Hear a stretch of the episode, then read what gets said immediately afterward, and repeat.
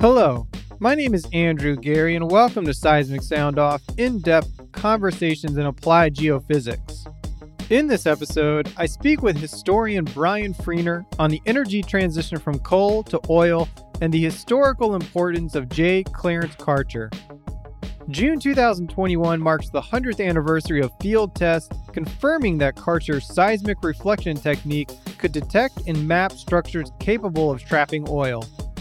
In this future focused conversation, Brian discusses why Karcher left the oil business after this major breakthrough, the impact business had on the development of the oil industry, the creation of geophysics as a discipline, and the lessons learned for future energy transitions.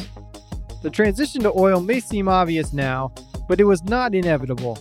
By studying the past energy transition from coal to oil, scientists and the public can better understand how transitions do and do not occur and better prepare for future transitions. This episode is sponsored by TGS. TGS offers a wide range of energy data and insights to meet the industry where it's at and where it's headed. TGS provides scientific data and intelligence to companies active in the energy sector.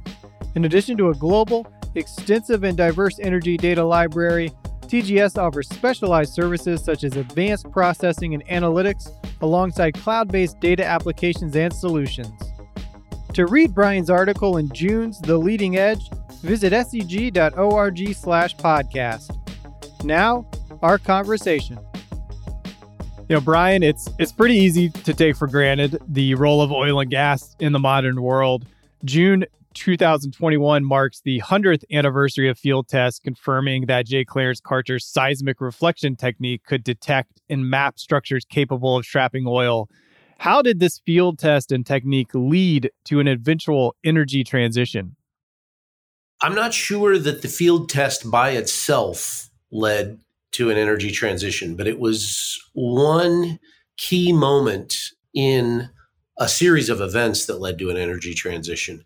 I think the most important aspect of that field test was that it represented the first time that geology and physics came together. These two seemingly disparate fields were united in a way to identify geological structures and consider their relationship to oil and gas. So I think that Karcher and others recognized the importance of that. And as that idea was demonstrated and verified through their test and through subsequent practice, more people recognized that they couldn't ignore the relevance of this demonstration. So the idea that this by itself precipitated the energy transition to oil and gas would be, I think, by itself kind of ahistorical. There, there are a number of other factors that we could talk about that will eventually influence that transition. Well, speaking of that transition, it, it still took 30 years once oil and gas, you know, became a little easier to find for it to finally eclipse coal in the United States as a primary energy source. Why why do you think it took three decades for that to happen? Yeah, that that's a question that I've been thinking about a lot and that I think is going to be at the heart of my next book project. And it's an interesting question to me for a lot of reasons. So I'd like to kind of just kind of talk through why I think it's interesting. And and to say that I think that we need a lot more uh, work done on the multiple factors that will cause an energy transition. And so the thing about oil and gas that I think in retrospect, many people believe, and rightly so to some extent, is that oil and gas is a game changer. It's a game changer in humanity, it's a game changer in every aspect of American life, uh, uh of human life. And so it's easy to take for granted that, you know, instantly people recognized that oil and later natural gas that they would be game changing technologies, but they weren't. And I think the reasons that they weren't instantly game changing technologies are, are, complex. And so I think that, you know, if you just think about it from a, a very common sense standpoint, the infrastructure to produce and distribute oil and gas, although well developed by the early 20th century, they're still not fully developed in the ways that they will be in the post World War II period. So, as one way to kind of answer the question, then, I think it's important to think about the role that oil and gas play in American life in a post World War II context versus a pre World War II context. And so, infrastructure is one answer to that. I think politics, I think the, the individual politics of oil and gas states is an important factor in, in influencing how rapidly or not rapidly oil and gas rise to the fore in those localized economies. And then, you know, national politics as well. The big problem, as has been written about extensively, is the big problem throughout the 20s and early 30s is an oversupply of oil.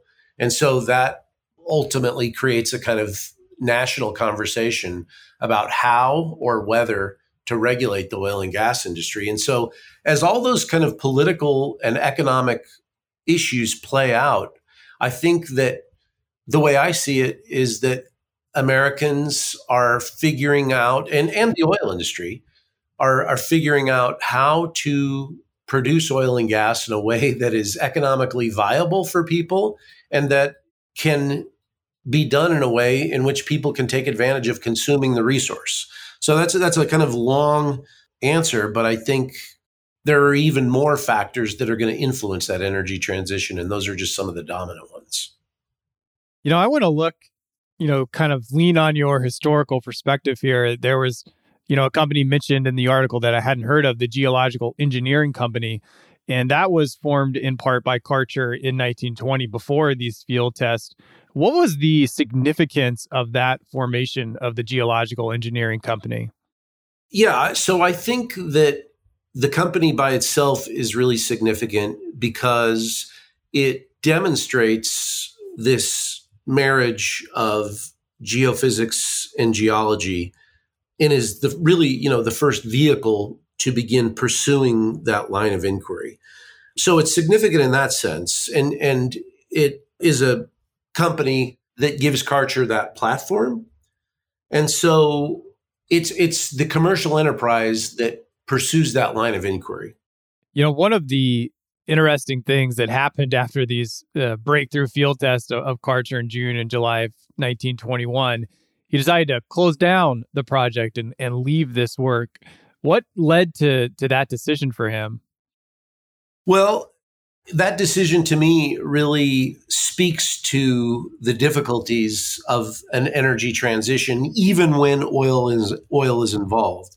So I thought that it was fascinating to think about the fact here we have this game changing technology, uh, reflection uh, seismology and here we have the inventor and one of the key inventors of that technology, among others who are employed in demonstrating the utility of this game changing technology. And yet it does not take off instantly overnight. And really, what Karcher says is that the nature of the oil market at the time wasn't calling for this new technology. And why is that? Well, up until that time, oil producers found oil with geological principles alone. As I map out in my book, Finding Oil The Nature of Petroleum Geology, they are using the anticlinal theory and they're hunting anticlines. And most of that oil that they'd found throughout what they called the mid continent district, which is kind of Oklahoma and northern Texas and other states. But most of the oil that they'd found in the late 19th, early 20th century was relatively close to the surface. And so oil companies were successful enough that they're finding oil with methods that they had already known about and demonstrated. And they're not interested for the time being in spending more money in research and development in a technology that, although proven on a small scale would require more capital for them to spend going into the future. The big problem as you're heading into the 20s is overproduction. So if you just think about it from a kind of cost benefit analysis point of view from an oil producer's standpoint, they would say, well, why do I need to spend more money on finding more oil when we're having trouble marketing the oil that we have? So Karcher reads the writing on the wall. He, he had quit his job uh, at the Bureau of Standards to organize this company. And he he says at one point, I think he said he gave himself one year, maybe, maybe a little bit more, to try to make a go of it. And when investors weren't instantly snapping up the idea, he packed up his bags and said, you know, we're, we're going to close down the work and put our equipment in storage, and he's going to go go back to work as a paid employee. So, so short short answer is the the glutted market kept him out of the oil business. Out of the oil business. You mentioned an individual named Everett DeGolyer, uh, who turned out to be one of the more important figures in the oil industry in this first half of the 20th century.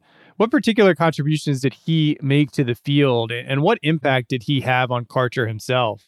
Yeah, so de DeGolyer is a super fascinating figure. There has been historical writing on him. There are actually two biographies out on him if listeners are interested.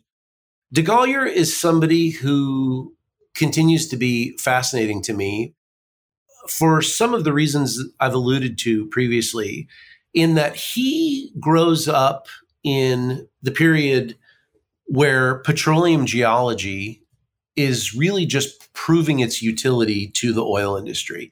He shows up at the University of Oklahoma, and at, at a time when his his teacher, a man by the name of Charles Gould, who's really the first geologist at the University of Oklahoma and organizes their geology department. He's DeGolyer's teacher, and Gould is, in, in some respects, discouraging initially, discouraging people from entering the geology discipline if they want to find a job, you know, because he, there, there was just geology had not found its way into the oil industry in a large scale at that point. DeGolyer shows up right when the transitioning is transition is occurring to integrating geology as part of the oil finding prospect. And so he's really interesting to me for a lot of reasons. He, sh- he shows up, he learns geology, and then as a student, as a geology student, he gets asked to go find oil in Texas using geological principles and finds a lot of it, finds a lot of oil, and very quickly becomes a very wealthy man. His wife asks him to finish his degree because it was important to her. And he returns to the University of Oklahoma as, quote, uh, I actually am not sure if this is a quote, but he's considered the wealthiest person on campus, far wealthier than all of his professors. But the point being is that he is incredibly brilliant, but also is very much at the right place at the right time when geology is transitioning. And all of these factors really inform his perspective such that he recognizes the utility of physics and physical principles to oil exploration. And so de DeGolyer's significance, I think, rests not so much in a single invention of any kind, but he's the kind of figure who recognizes these broader ideas, such as the marriage of geology and physics. And he brings together the right kinds of people, physicists and geologists who exist within individual disciplines. He will even finance, as he accrues wealth, he will finance experiments into geophysics and other ventures. And he recognizes that organizing these exploration processes is key into how the industry is going to function. And as a result of this kind of insight and his own business acumen, he develops significant wealth and is an influential figure in the oil industry. And as a historian, just researching and, and telling the story of J. Clarence Karcher, what do you take away from his accomplishments that you kind of take away and, and help for your own work?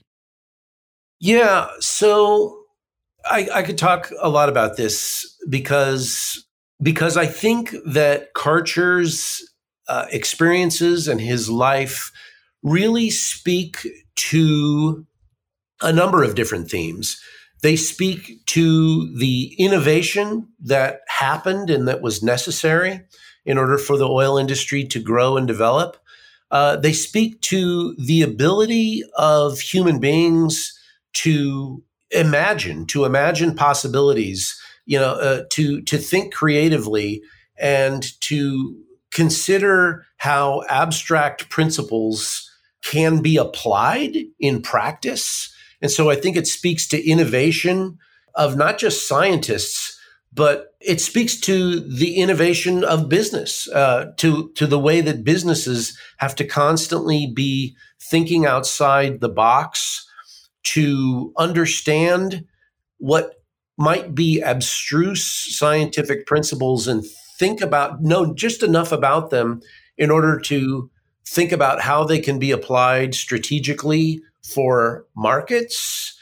And what's also really important for both Karcher and, and DeGolyer and all the people who were involved in this effort is to think about how they existed in a time and place and that the options that were available to them might have been smaller on on some in some ways you know on the the most basic way you know we know now more we know more now perhaps than we knew then but at the same time that really didn't matter to them. That didn't matter to them. They were looking at the world as they knew it and they were creative and innovative nevertheless. And i think that you know, I, I uh, constantly try to think of these examples as a historian and explain them to students because I think that we and students in particular face the same kinds of challenges. In fact, I would say the exact same kinds of challenges that people faced in the past. They have to figure out, they have to look at their physical world and figure out what they know and what they don't know and learn about the things that they want to know more about and if they want to make it in the business world or or frankly in any endeavor you have to kind of balance figuring out what you don't know with what you do know and then um, you know make things happen. Through perseverance and, and karcher talks about this. He w- worked as a young man in edison's invention factory and he said that was the most important lesson that he learned from thomas edison was simply the idea of perseverance and so when I read something like that, you know, firsthand out of Karcher's mouth, I, I think about my own experiences, and I and again, I, I think to uh, what I would tell students as well. And it might sound like a sophisticated, arcane technology, geophysics, and it is in some respects. But if you want to achieve anything in life, you have to persevere.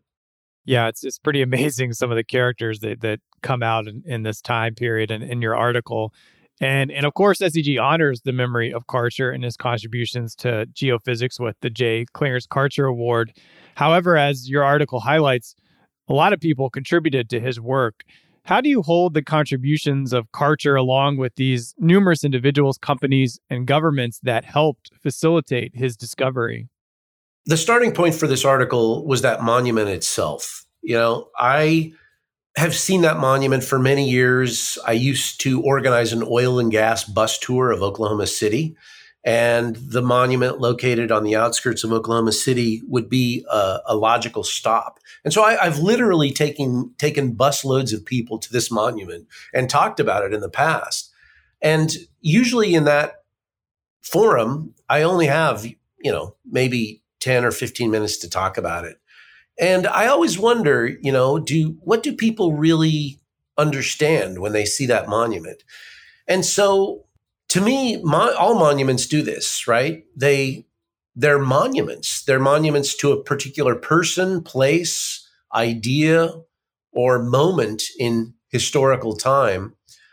And so as a result, they present a fairly focused story, fairly focused, unified story.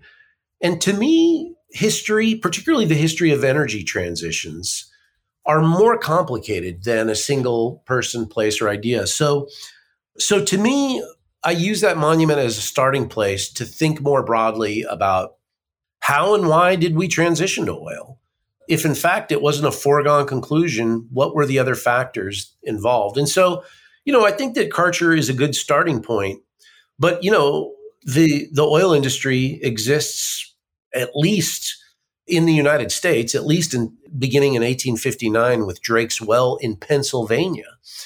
And so looking at that monument, then I just kind of step back and I ask myself, what role does Karcher play in this? And what about the role of some of these other other people that the monument doesn't capture? What about De who who hire ends up you know hiring uh, Karcher? Isn't it kind of ironic that Karcher in the in the images that are published along with that article, we have Karcher in the images, but it's ironic that there were people like De Golyer.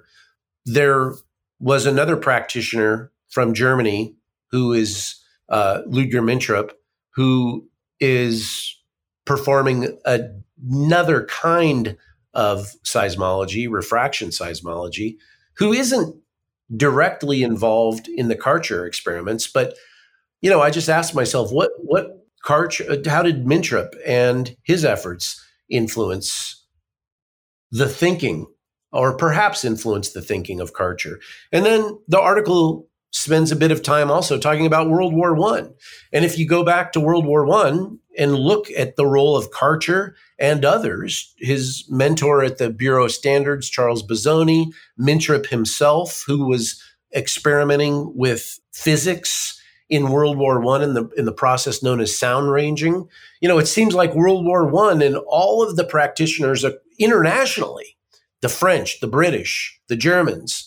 Everybody is beginning at that point to think about how to understand physical properties of the earth and manipulate them and record them in order to generate information. And so, so again, I think Karcher is a good starting point for understanding the impact of reflection seismology but I think he also is emblematic of a broader shift of all of these people in these countries in thinking about the physical properties of the earth and the role they're going to play in human beings interacting with their natural environments throughout the course of the 20th century. Well, lastly, here, I just kind of want to get your, your thoughts as a student of history where do you think exploration geophysics is situated as a field and discipline in this current moment? Well, I don't know. I don't know. I know that in my research, I see the innovation and advent of digital imaging as as a real game changing technology and i think that's not there's nothing revelatory about that statement. I mean, I think anybody in geophysics understands that, um, and probably any member, uh, uh, any historian or person with a historical interests understands that too. Who's not in geophysics, and and to to be honest with you, my um, inquiries kind of stop at that point because it gets so complex uh, the field of geophysics does at that point. It's difficult for me as a non practitioner. It's difficult for me to follow. But I would say that, you know, 3 and 4D seismic imaging is, I think, another step on this continuum of throughout the 20th century of geophysicists developing very sophisticated science and technologies to image and to comprehend the subsurface earth. And with every advent of technology that has occurred really since since the the period we're talking about since reflection seismology uh, techniques have become so sophisticated that human beings have demonstrated uh, the application of geophysics not just to the earth sciences but to uh, many other many other uh, fields. Uh, archaeologists are using geophysics now to understand archaeological environments uh, before digging begins or to determine whether digging should begin. And i mean there are so many applications i can't speak to them all. So I guess I would just say that it's a complex science. Most people don't seem to, most lay people, most lay people don't seem to recognize how sophisticated it is and that it has a very extensive history. And so so that would be my best answer. I would just say that things are very very sophisticated, they're very complex, but I but I would argue that as sophisticated as they've become and and as much oil and natural gases have been released onto the market now, it's interesting to me that despite the sophistication, the oil industry is still influenced, if not governed, by the broader issues of economics, supply and demand, politics that were influencing the industry at Karcher's time. These are still considerations that go into the functioning of the oil and gas industry and into any energy transition that might occur or that people would like to occur. And so I think it's important to try and talk about these historical contexts, perhaps as a guide to the present and the future. Well, Brian, you written a you wrote a fascinating article looking at Karcher's contributions in the leading edge, and, and I encourage people to read it. The pictures are always nice, but it's just a lot of fascinating content in there. Thanks for taking the time out to share a little bit more of, of what didn't quite get in the article, and best of luck uh, as you're writing a new book. That's exciting. Thank you so much. Thank you for listening to SEG's flagship podcast, Seismic Sound Off. SEG produces these episodes to benefit its members, the geophysics community, and inform the public on the value of the science. To show your support for the show, please share this episode with a friend, colleague, or manager that would enjoy hearing this show. Your recommendation is the single best action you can take on behalf of SEG's podcast. To receive the latest episodes first, Follow Seismic Sound Off on Apple Podcasts, Spotify, or Google Podcasts. Original music by Zach Bridges. This episode was hosted, edited, and produced by me, Andrew Geary at 51 Features. The SEG podcast team is Ted Bakamjian, Kathy Gamble, Allie McGinnis, and Mick Sweeney. Thank you for listening. This is Seismic Sound Off, signaling off.